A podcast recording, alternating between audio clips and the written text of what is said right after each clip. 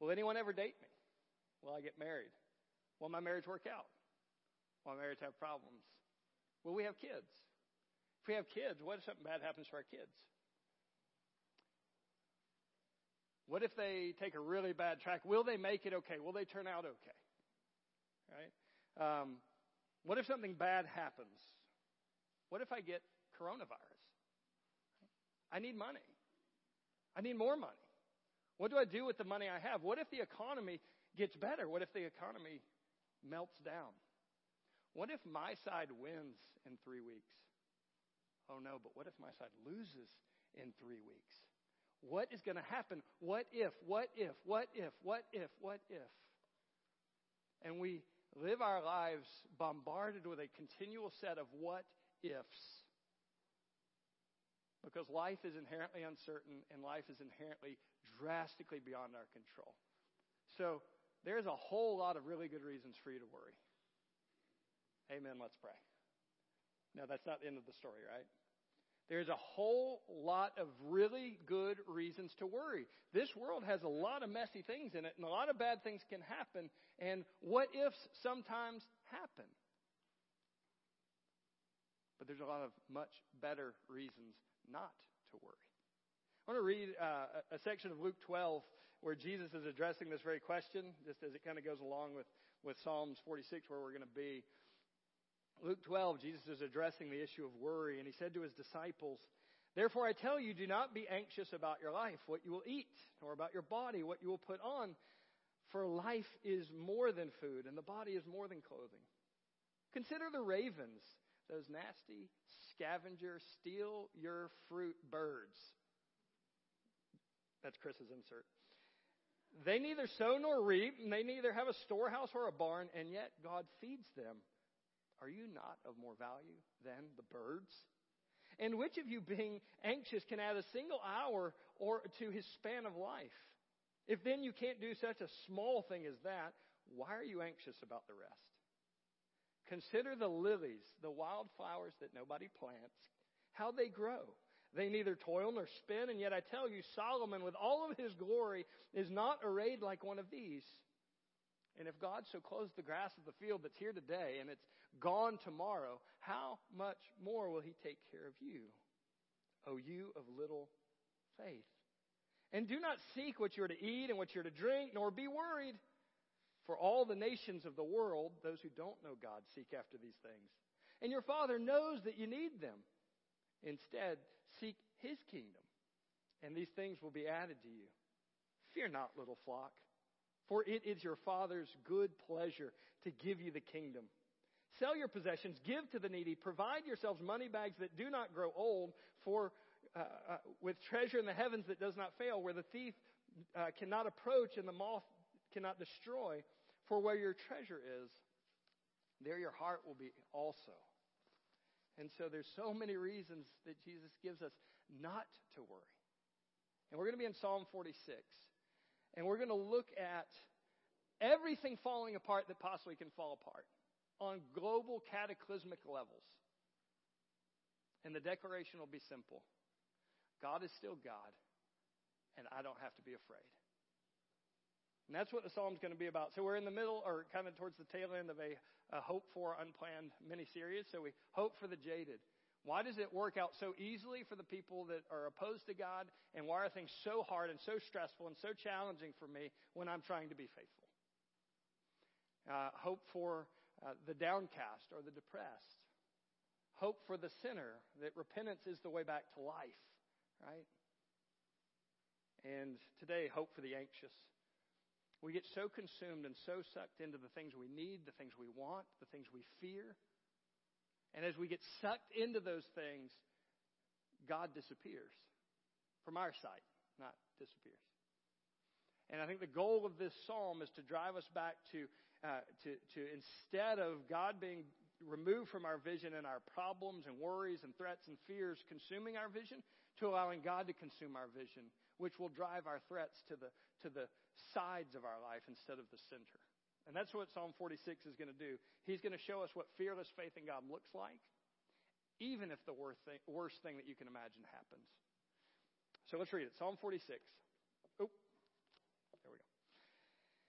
God is our refuge and strength, a very present help in trouble. Therefore, we will not fear. Though the earth gives way, though the mountains be moved into the heart of the sea, though its waters roar and foam, though the mountains tremble at its swelling. Selah. There is a river whose streams make glad the city of God, the holy habitation of the Most High. God is in the midst of her. She shall not be moved. God will help her when the morning dawns. The nations rage and the kingdoms totter. He utters his voice. The earth melts. The Lord of hosts is with us. The God of Jacob is our fortress. Selah. Come, behold the works of the Lord, how he has brought desolations on the earth. He makes wars to cease to the ends of the earth. He breaks the bow and shatters the spear, and he burns the chariots with fire. Be still and know that I am God. I will be exalted among the nations. I will be exalted in the earth. The Lord of hosts is with us. The God of Jacob is our fortress. Let's pray. Oh, Father, you are with us. You are for us. Who can be against us? Who can bring a charge against us? You're the justifier. Jesus died and he rose again. Nothing can separate us from the love that you have for us in Christ Jesus. Nothing in all of creation.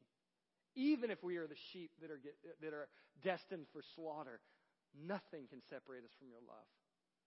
And so, God, I pray that in the lesser things we worry about and the lesser things that we are anxious and fretful over, God, that we'd find you enough.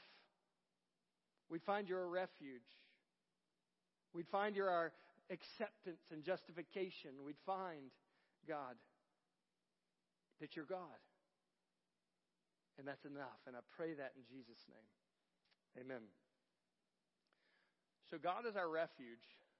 Fight for fearless faith. God is our refuge. Fight for fearless faith. So, God is our refuge when creation turns to chaos. God is our refuge when creation turns to chaos. There's two questions I want you to, to ask as you fight being fearful or anxious or stressed or whatever your version of this is. Question one What do you worry about? What do you worry about? Is it money? I don't have enough. What am I going to do with what I have? How do I get more? Is it relationships? The one I'm in and its challenges. The one I'm not in, but I wish I was. Will it ever happen for me? Or, uh, or is it going to work out with my marriage? Is it, you know, what is it you worry about? Is it relationships? Is it money? Is it your kids? Is it your health? Will I get Alzheimer's? Will I get cancer? What do these tests mean? Why am I having to go back for a follow up? What do you worry about? Right? And there's plenty of good reasons to worry. But what is helpful, because worry tends to be this all consuming thing, like everything. I, I can't define it. But when it becomes defined, you'll find that there's probably one or two or three things, and you can start defining versus it being everything, it's something. And then the second question why do you worry? Not what does everybody worry, and not what does everybody worry about, but why do you worry and what do you worry about? Right? And so, why is it you worry? And the, the easy answer is, well, I don't have enough money. The easy answer is, uh, I'm kind of facing some challenges in my current relationship. The easy thing is, uh, you know, the economy's bad and my job's in danger. Right? That's why I worry, duh. But Jesus doesn't quite let us off that easy when it comes to our anxious thoughts and our worrying about things, does he? And so he gives us three kind of things beneath our obvious that, that are deeper as to why we worry. The first one that he gives us is little faith. Now that is not that is a gentle rebuke. That's not like Jesus slapping his disciples in the face. He does that sometimes. He doesn't do it in the passage we read. Right? This is that gentle rebuke. It's not that you have no faith, but that that God is beginning to dim out of your view, and your problems and your threats and your challenges are consuming your view. So, as one author put it, it's like the battery in your flashlight going out. Uh, your faith is beginning to dim, and it's not showing you God anymore, it's just showing you the stuff that's right in front of your face.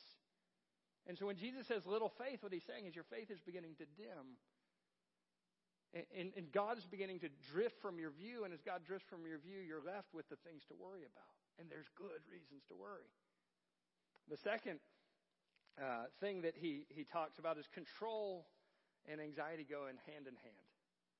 So, why do I worry? Probably because I want to control. And here's the thing about control you don't have any. And here's the thing about control and anxiety since you can't control things and things are inherently uncertain, you must live with anxiety if you want to control things. Because anxiety and control go hand in hand. Because we don't control anything. I, I don't control if I live an extra half day. I don't control if I get to walk another half step, Jesus says. And so if you can't, hand, if you can't do much about a half day, why are you worried about all these other things, right? So anxiety and control go hand in hand. And life is filled with uncertainty beyond your control. But it's not beyond God's control. It's not beyond God's sovereign, ordaining rulership of the universe and of your life. And then the third reason we worry treasure. Where your treasure is, your heart is. And so if I put my treasure in a bank, this happened what you know, when the big financial meltdown. If I put my treasure in a bank and I start reading news headlines that all my savings is in a bank that may go bankrupt, and actually I, I had this, I, you know, the, the place where I, I have like my, some retirement accounts and stuff, uh, a headline flashes up one day and it's like, you know, on the edge of bankruptcy. Well, if my bank that I store the important things of my life in is threatened or is lost, then by definition, I have to live in anxiety and fear because the important things are now at threat. The important things of my life, I could lose them right now. Because whether my treasure is, my heart is. And if my treasure can be threatened, and if the deposit vault that I'm securing what I hope in starts to get shaken, starts to get threatened, or if I lose it, worry. But if you know, the moth eats it away, the rust steals it, the thief, thief can get in and steal it, right? But if my treasure is in heaven, if my treasure is deposited in God, then it's not at risk.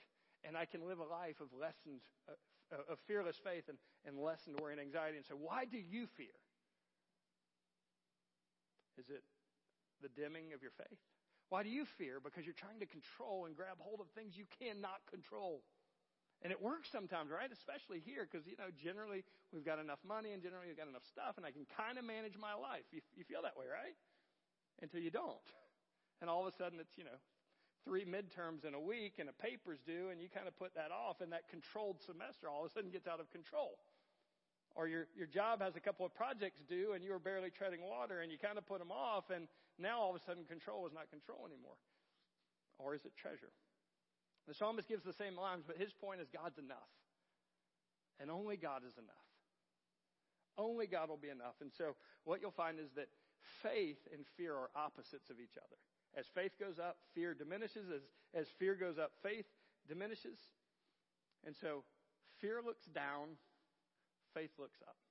Let's look at it as we get into the text. Uh, so the intro line is the first time we've run into the sons of Korah.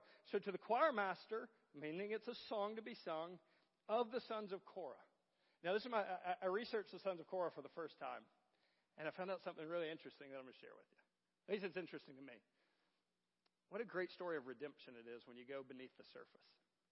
Korah in ancient Israel had an infamous, terrible name. Do you know what Korah is known for?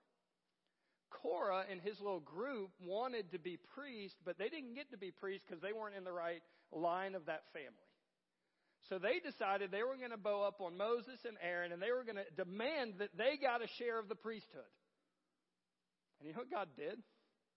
He opens up the earth, swallows them whole, covers them back up with most of their family, and they're gone. Yeah, my dad's Korah. That's not what you want to walk around and tell people as you're living in the, in the nation of Israel. Possibly seven generations later, we meet a guy named Samuel who was of the sons of Korah. But definitely, when we get to the time of David, they are set in charge of the doorkeeping of the house of God which eventually grew into they were the choral leaders of worship for the temple. What a story of redemption. My dad is the guy that tried to take over the priesthood and God swallowed him up in the earth. Yeah, that's me. God has entrusted us to be the vocal choral leaders of worshiping God in the temple because it isn't about where you came from. It isn't about who your dad or your mom or your family was. About what God places before you and in you. Right? And so from the sons of Korah, and then he goes into, let me just give you an overview. God is, in this case, refuge. God is, so what? What does that mean for me?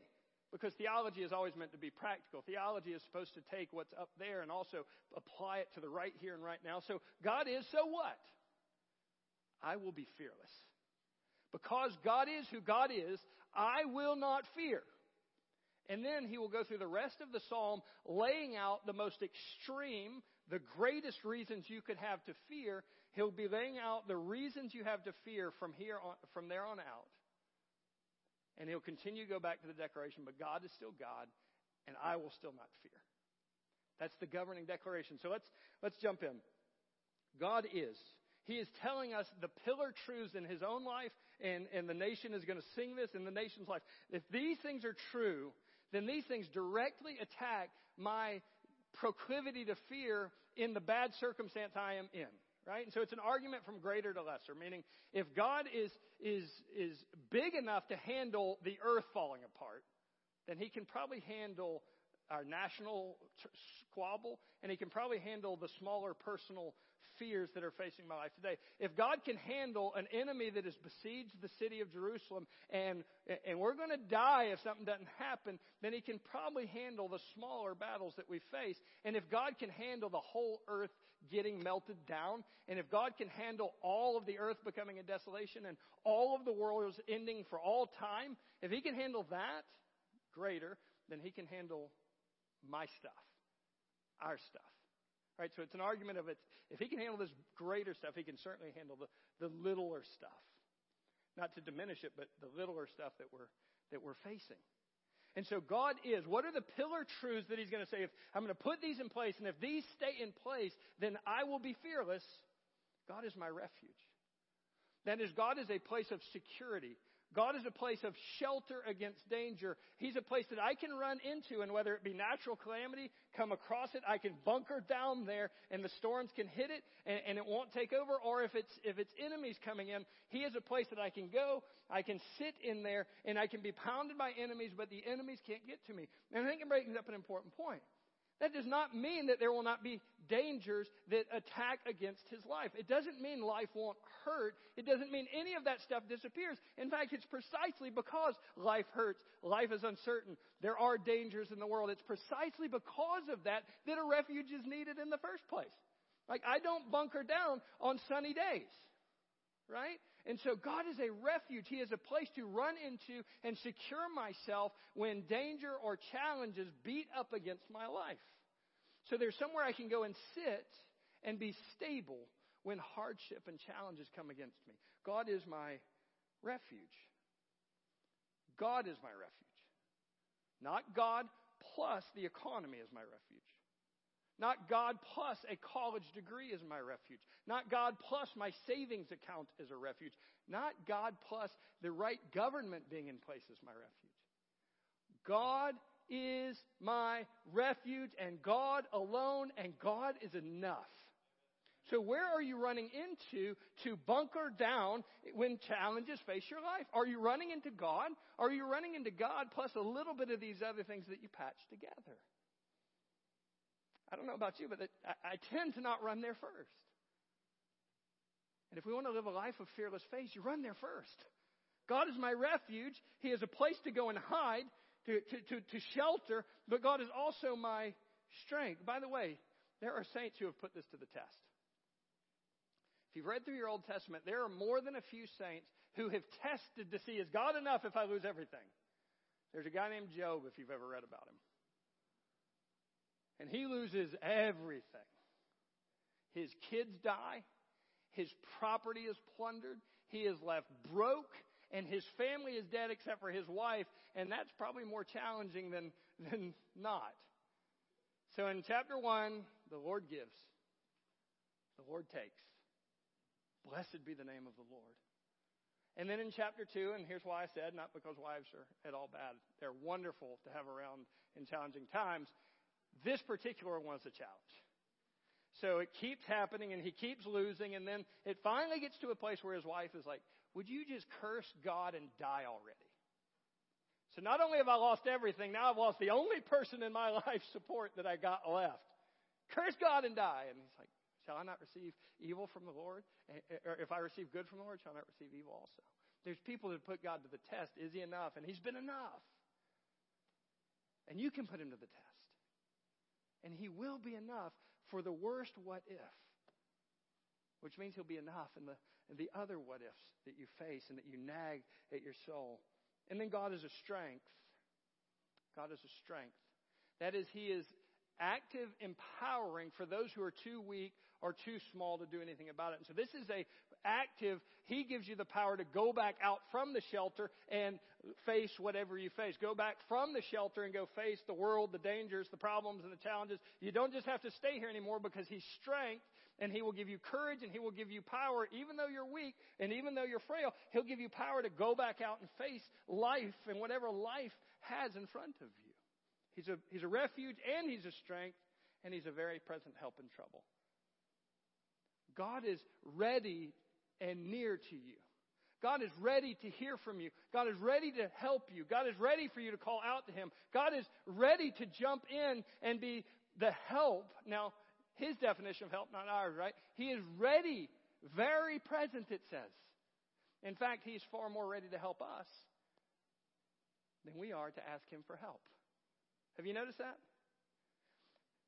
The first thing that you do and the first thing that I do when something happens in my life, when something gets threatened, when I'm worried, when I'm anxious, when I'm fretful, when something bad really happens, or when I'm just worried something bad may happen, what's the first thing I do?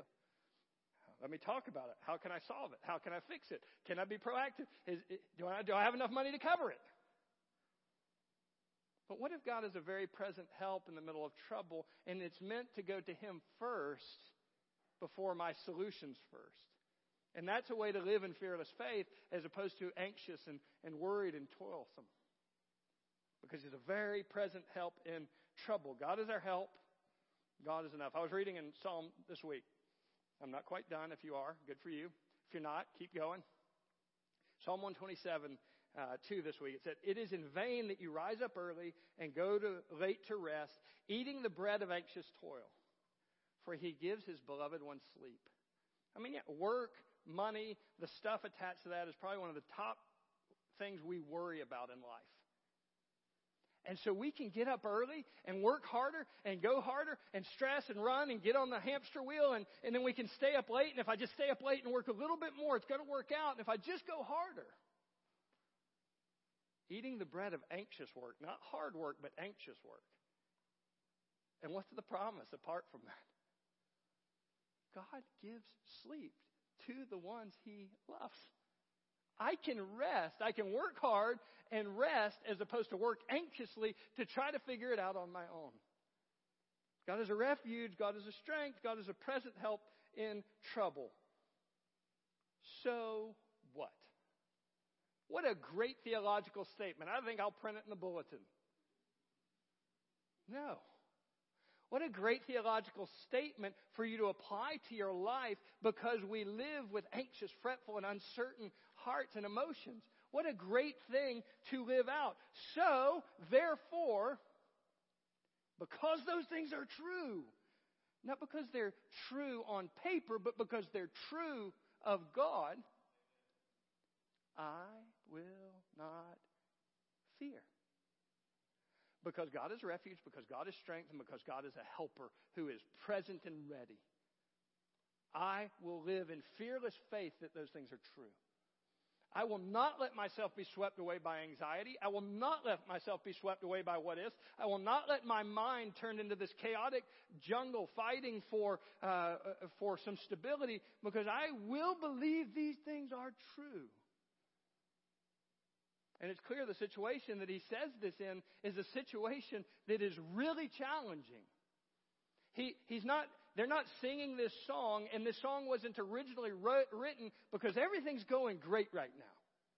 It was written as a direct response, and we don't know the exact historical situation as we do with some Psalms. It was written in direct response to a historical situation where there is a threat and a danger.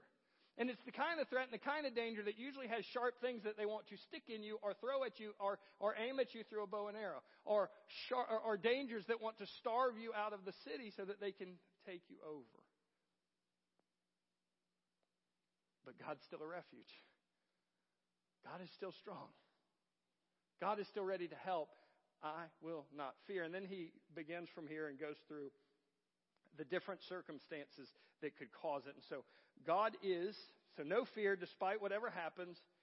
And then he points to these natural phenomena, right? And, it's very cataclysmic and it's very dark and it's very scary, the imagery that's written in these next couple of verses. It's creation being undone, right? If you go back to Genesis 1, creation was this chaotic, formless, watery place that God formed and fashioned into what was good and good for mankind. And if you think about the, the nation of Israel's redemption, the nation of Israel's birth, it was God redeemed them, chose them, brought them out of Egypt, and how did He deliver them? Backs up against a sea, much bigger, stronger army, biggest one of, of, the, of the age, right in front of them, no hope, no way out, and then by water, opening up with massive walls of uh, probably pretty terrifying if like the water is up as high as the ceiling on either side of you, and it's like all you know, if this holds, great, but if not, and it is that water that covered back over Egypt when they tried to pursue Israel, and it was through water he delivered them. And now, look, his creation is doing it again. And you think about, like, what are the strongest, most stable things you can think of? Well, we got the earth. Like, that's really, you, you just put your feet on solid ground. You got the world. But then companies use it in their logos. The mountains are like symbols of strength, symbols of stability, th- symbols of things like if I can just get on the mountain, if I can invest my money with the rock, then everything's going to be good. But what happens in the text? The earth gives way, the ground breaks up from under you, and the mountains like dump over into the ocean. Everything that's stable and not supposed to shake shakes, melts away. Violence and chaos, and then the seas. It's almost like the imagery of an earthquake that has caused a tsunami. And so the, the ground is shaking, and the waters come up in this massive wave and just crush over the earth. And if, if that's happening, you should be afraid. Unless God is your refuge, and God is your strength, and God is a very present help in trouble. There's no shortage of lesser challenges within creation that are scary. News that a hurricane's coming, it's about to go over. It's not. I'm saying when it happens, right? I should be afraid, like hurricane's coming. I don't like snakes. Hopefully, y'all join me in that. Like, I'm terrified of snakes. I don't want to run into one unless I can shoot it because I don't even want to get close enough with a shovel.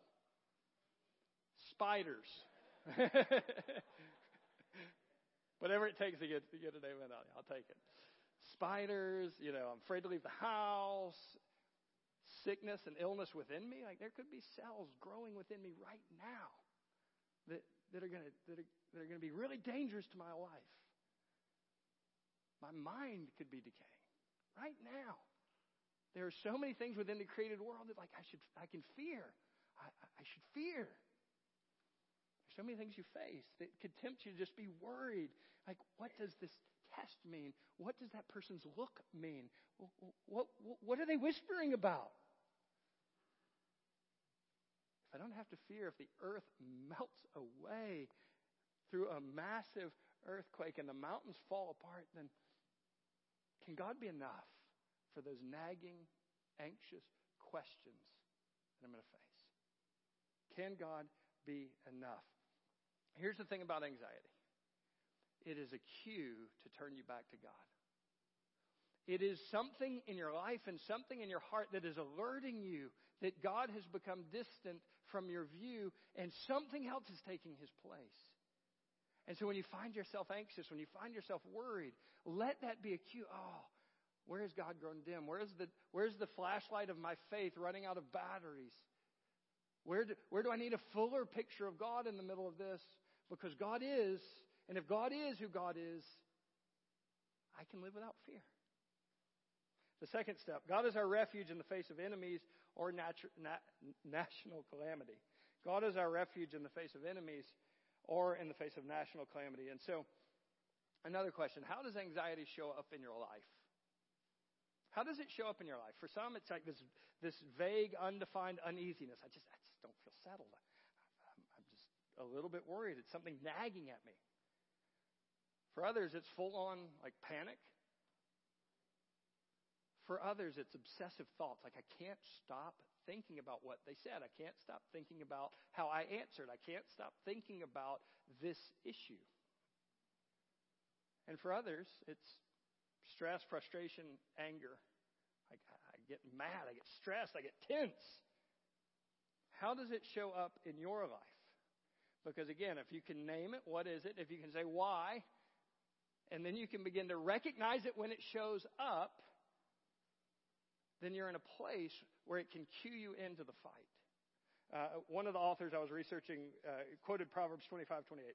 A man without self control is like a city broken into and left without walls. And his imagery was this anxiety, worry, stress, whatever the word you put on it is, it is like the, the walls of your mind have been broken down and that there are rioters running through the streets of your mind, like breaking into every building of your mind, right? And it feels so chaotic because it's like this, this riot running through the streets of your mind. And what we can do is we begin to recognize what, and we begin to recognize why, and we begin to recognize that's what's happening. Like this isn't something out of control. This is uh, an area. Of, uh, uh one of the walls of my mind is broken down. We got to build that thing back up with, with truth. You can start fighting back, re-cementing walls, letting the walls close in to where less and less of the streets of your mind are overtaken. Now, none of this is simple, none of this is easy, right? We don't minimize these things. But what we're able to do is start shoring them up so that it happens less, so that it happens less intensely, so that it happens for shorter amounts of time. We're able to start seeing uh, order be restored quicker and, and, and it be dissolved less. God is our refuge in the face of enemies and natural calamities. Look at this. So it follows a similar pattern. God is. Here's the trouble or the danger, and then it'll end with a refrain. And so it, it, it starts with this very different imagery of water, doesn't it? We've just seen water that was like throwing the earth into commotion and melting mountains down. And now we're going to see like this gentle, life giving river. There is a river that makes glad the city of God. There's this flowing stream running through the uh, through the city, giving us all that we need. It's life giving and it's and it's gladdening, but it doesn't mean all is well because the scene shifts. In fact, what I would say the scene is likely is that there are enemies outside of Jerusalem besieging it. And they've got walls that keep them safe, but there's only so long that you can live without food and water, right? There is a river running through the city with enemies all around it supplying us life giving water. There's a river that makes glad the city when she's in danger. The city of God, the holy habitation of God, Jerusalem, the place where God's glory dwells, the place where God chose to place his presence on earth in the midst of his people, the place that God chose to be special to himself, Jerusalem. There's a river that makes glad the city of God. God is in the midst of her. She shall not be moved. You know how little bitty Jerusalem is in the grand scheme of the nations of the world? Like it's a speck. But God is in the midst of her. Because God is in the midst of her, she shall not be moved. I want to point out a word because it's not as obvious in the translation. So, you've got the earth, or you've got the mountains, symbols of strength and stability. They, you can't move a mountain. But in verse 2, what happens? The mountains will be moved into the sea. And then you go from here and you see the nations, why do the, or the nations are raging and the kingdoms are tottering. The word for tottering means moved. And so when I look at the nations, they're bigger than us. There's more of them than us. They're stronger than us. Surely nothing can take down the nations.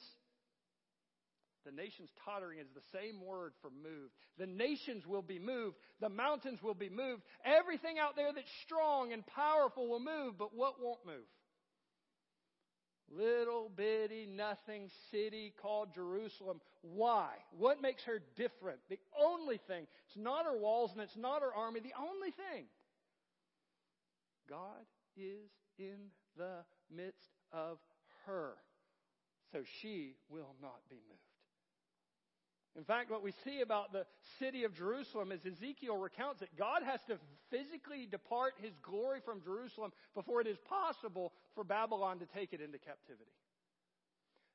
It is his place of choosing. It is the place where his glory is. It's the place where his presence is. It is the place where the joy of all the earth. It is the place where the nations will flood their riches in to pay tribute to God through the city of Jerusalem. It is the place that describes the heavenly new city. It will be a new Jerusalem.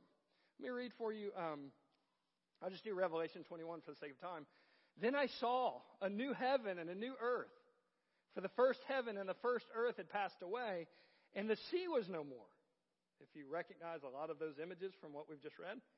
And I saw the holy city, New Jerusalem, coming down out of heaven from God, prepared as a bride adorned for her husband. And I heard a loud voice from the throne saying, Behold, the dwelling place of God is with man. He will dwell with them, and they will be his people, and God himself will be their God, and he will wipe away every tear from their eyes, and death will not be any more. God has chosen as special. God has placed his presence there. Now let's do some translation work. In the Old Testament, Jerusalem and the temple were a place that represented and housed the presence of God on earth and the display of God's glory, the visible, tangible place of God's glory on earth. But in the New Testament, it moves from a place to a person. It moves to the person of Jesus Christ. He says, Destroy this temple and in three days I will raise it up. He doesn't mean the physical when he says, John says, he's speaking about his body. So now the presence of God among his people is in the person of Jesus. The presence of God among his people, the glory of God among his people is seen in the person of Jesus. We beheld his glory as the glory is only begotten of the Father, full of grace and truth. A place became a person. But it doesn't stop. 1 Corinthians chapter 3 and 1 Corinthians chapter 6. Do you not know you, church, are the temple of God in which the Spirit dwells. Do you not know, church, that you're the sanctuary? Do you not know, church, you're the holy place? Glory of God dwells, the presence of God dwells in you. And then in chapter 6, do you not know, individual believer? That you are the temple of God in which God is, dwells by the Spirit. You house the glory of God. You house the presence of God Uh, on earth among his people again. And so, what does that mean? The nations of the earth will move. The mountains of the earth will move. You don't have to. You will not. Why? Because you're strong or you're good? No. Because you're pretty and successful? No. Why will you not move? Because God is in the midst of you. By the way, that's good news, just in case nobody knew. All right. And so he goes in and he says, God is in the midst of her. She shall not be moved, despite the fact that there are enemies outside the gate, right? The nations are raging outside the gate, but God is going to help at the, at the earliest time. The dawn will break and it's going to help. Why do the nations rage and the kingdoms? Or the nations rage and then the kingdoms totter. What we see is two forms of judgment happen. Judgment one is the natural consequence judgment. Right? So the nations are raging, and when you rage and when you are evil, evil carries with itself the natural seeds of its own destruction. It, it dismantles itself. Right? And so there's this raging nations which makes them inherently shakable. Or this raging of, of the wicked that makes them inherently shakable. And then there's another kind of judgment, though. It's the direct judgment. God just speaks, and it all melts. It is the direct word and work of God that created the world that will also dissolve the world and all of his enemies. And if you're a parent, you know this, right? There's so many times you look at your kids and you're like, I wouldn't do that. Don't do that. You're gonna you're gonna hurt yourself. Don't do that. And yet they have to do the flying flip to the couch. And they bust their head on that wooden piece on the back that the pillow doesn't quite cover. And they're lying on the floor crying. And merciful Chris, you know what he says? I told you not to do it, that you'd hurt yourself. It's the natural consequence of not listening to wisdom. And the same thing is true like in your relationships. There hopefully are people in your lives like, I wouldn't do that. And if you listen to them, you're going to save yourself some bumps and bruises and cuts. And if you don't, you're probably going to earn some bumps and bruises and cuts. That's just natural consequences. But then there's times you have to spank your kids, and there's times you have to take their phones away, and there's times you have to ground them and do all those things. That is direct consequence, direct judgment. And you see both happen in this text that leads to the refrain that will happen here and in verse 11 that ties us back. God is a refuge and strength, so I won't fear. God is with us. God is our fortress. What does that mean? I won't fear. And then the last step God is our refuge during global upheaval and final judgment. God is our refuge during global upheaval and final judgment. What secures you? Not you. What secures you? Your abilities and strength? No. What secures you? What makes you acceptable? Not you. Only God. Only God, by the sacrifice of His Son, makes you acceptable. Only God, because of His goodwill towards you, because of His salvation over you, only that makes you acceptable. Only that makes you unmovable. Only that makes you secure for whatever stuff comes. Have you ever put your faith in Jesus alone? Because God is this, but He's only this for His people. He's only a refuge for His people. He only accepts His people. He only sets His love on His people. Have you ever realized that your sin separates you from holy God? Have you ever been convicted of that and, and felt that and felt the hopelessness of that and then seen Jesus? And put your faith in Jesus as your only hope, your only refuge, so that you're saved. Because all who call on the name of the Lord will be saved. It is He who secures us by His work and not ours. And so, what if the global upheaval and what if the final judgment comes? There's some keys to remember, and I think it kind of pulls together a lot of what I've already been saying on the back of your bulletin. Uh, I would encourage you to, to walk through that if that's something you know you struggle with ongoing anxiety, or or if you're just in a season of challenging circumstances, or whatever it is. Uh, there's a few keys to remember, many of which we've covered, and a few that that I'll just add on here. And so, what promise of Jesus speaks to you? I'll just start with moving forward from there. You're not going to remember 20 things about God when stuff happens. But in the middle of what you struggle with, what you're anxious over, what you're tense, what you're frustrated over, in the middle of that, there is one or two or three things about God that are very specific to you. Look for those. Write those down in a prominent place. Keep them in a place that you can go back to and remind yourself of. So as, as the flashlight of your faith dims and God begins to disappear, it turns the light back on. And then two more. Go to your Father.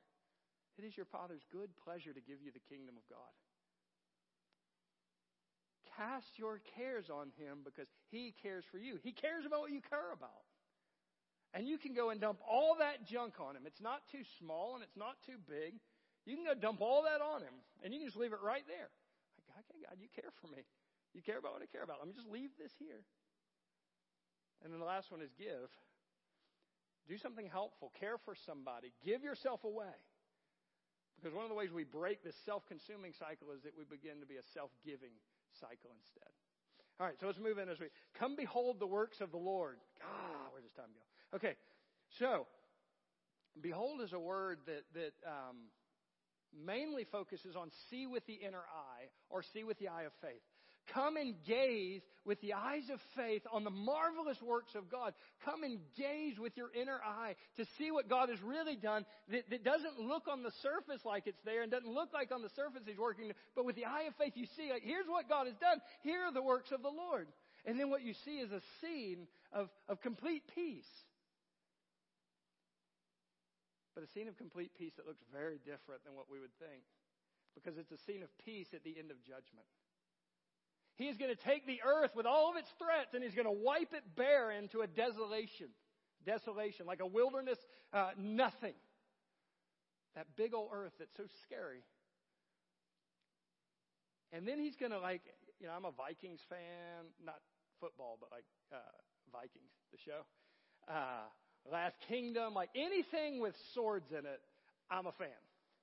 And at the end of a, a massive battle scene, you see bodies and you see broken uh, shields and you see spears lying around and you see swords lying around everywhere. And you just look at this massive scene of destruction. But you know what else is true? Peace is in place now. A peace through victory. And so when God, when this imagery is like, God is going to shatter the spear, God is going to burn the chariots. In Isaiah, it's a much kind of softer, more positive image. They're going to beat their swords into plowshares because you, you, won't learn war anymore. You won't need to practice war anymore because peace has dawned and, and, and the war to end all war, wars has happened. But here he says it, and it's, we've just burnt, it's this burnt chaos after a battle, but it's after the last battle where peace will now reign forever. And that's what you're looking at. And so he makes wars to cease, but he makes them to cease by having a final war. Revelation 19, sword coming out of Jesus' mouth kind of war that ushers in a new era of forever peace. And then God speaks Be still and know that I am God. Now, he may be speaking to the nations with all their raging and tumult. Just be still and be quiet. But he's probably most likely speaking to us, to his people. Be still, relax, be confident, be at peace. Why? Because you know that I'm God. And by God, I mean God, not like a little tribal God and not like a little area of life God, but I'm God. And if you know that I'm God, you know what it will do in your life? It'll allow you to be still. If you don't have to be God anymore by controlling your world, if you don't have to be God anymore by controlling your finances, if you don't have to be God anymore by, de- by controlling and forcing your relationships, guess what you're free to do? You're, let, you're free to let Him be God and you be still. That's how this thing works. And then look at it. The very things that we are most afraid of, that are most threats, that are the biggest challenges to our life, are the things that will ultimately result in His glory and praise. I'll be exalted by those nations that are raging. I'll be exalted by that earth that is upheaval and, and tumult and following into the ocean. I'll be exalted by the things that, you're, that are dangerous and that are challenging. The very things you worry about are things that God can be glorified through. And you can be still because of that. And then with more force, he closes with the refrain. If this God is really God, the God who speaks in the earth melt is really God, if this God who will be exalted over the nations, if this God who has a war to end all war, if this God who's going to burn the mightiest weapons of war down and let them lie all over the ground, if this is God, my God, He's with me. By the way, as Romans said, He's with you, He's for you. Who can bring a charge against you? and He's my fortress. And if this kind of God is my fortress, what's true? No fear. Fearless faith because in God who is God. That's what we see here. And so be still long enough to see the works of the Lord.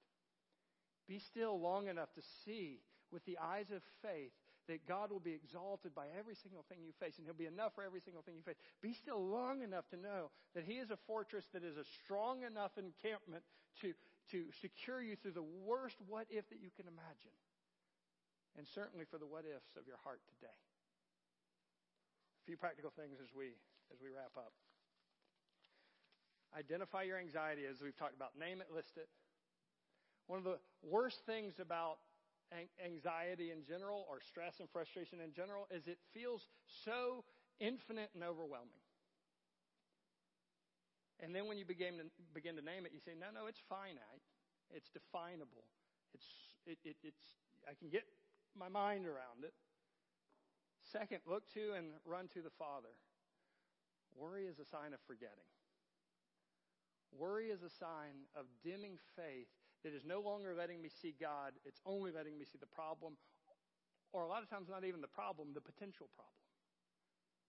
And so if you'll take that as a cue to run to God in the middle of it, to run to look to God in the middle of it, what you'll find is okay, now light's starting to shine and God's getting bigger, and my problems are starting to be to either be, one, they're not really problems, or, or they're only potential problems that I can't do anything about because they haven't happened yet, or that they begin to be defined by something that's smaller than the God who I'm looking at right now. The last thing I'd encourage you, Psalm 60, keep going or start back.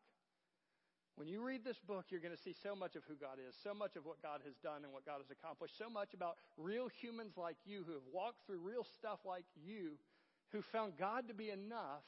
And you're going to find as you read that, you're reading a book of our own experiences or a book of so many praiseworthy things about God that you can stick into your arsenal of fearless faith.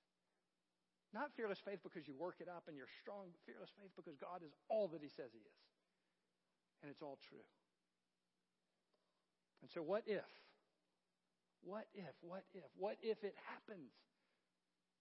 Is it going to happen? I don't know. It might. But God knows. God is enough. And you can live in faith. You can live in the fearless kind of faith. Let's pray. So, Father, in Jesus' name, we, we pray and we cast our cares upon you again. We're so fretful. We're so easily stressed and disturbed. We're so easily sunk by the opinions of others or, or the perception of the opinion of others. We get so worried about stuff. But we want to stop right now and throw that on you again and remind ourselves that you care for us again. To remind ourselves that you are a refuge and you are a strength and you are very present to help. You're in us. We don't have to be moved by this stuff. All the way into eternity, we don't have to be moved. So, God, I pray you would deliver my brothers and sisters and myself from anxious fretting. That you would deliver my brothers and sisters and myself from fear, worry, and anxiety. Oh, it's your good pleasure to give us yourself, and you're enough. We pray that in Jesus' name. Amen.